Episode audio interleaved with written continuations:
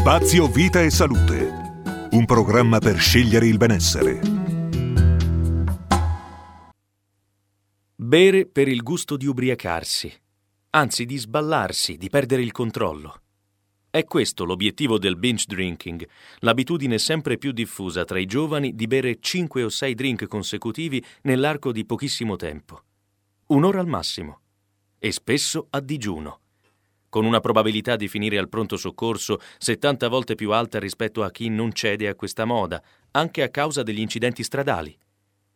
Le occasioni più a rischio non sono solo le discoteche, ma anche gli happy hour, i concerti e gli eventi sportivi, che propongono bevande alcoliche a basso costo come gli alcopop, presentandole come un irrinunciabile momento di svago e di socializzazione.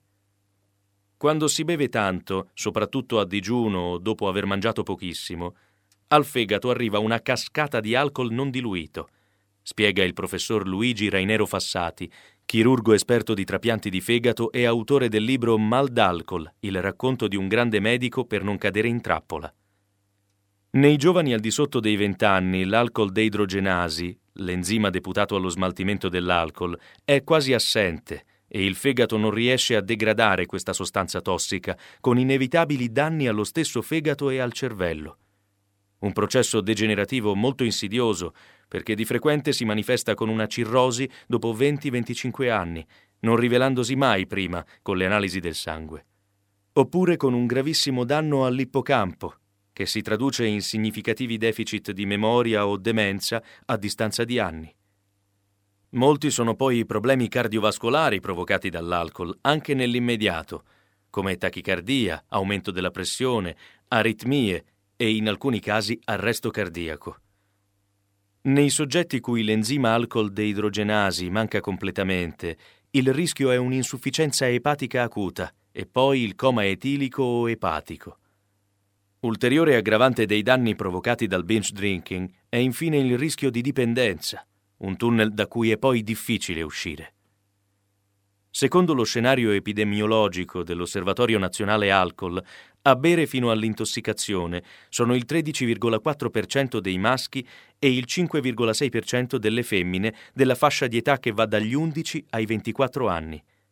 Ma restringendo i dati tra i 18 e i 24 anni, le percentuali salgono al 21,9% dei maschi e all'8,1% delle femmine quote superiori a quelle registrate nell'intera popolazione.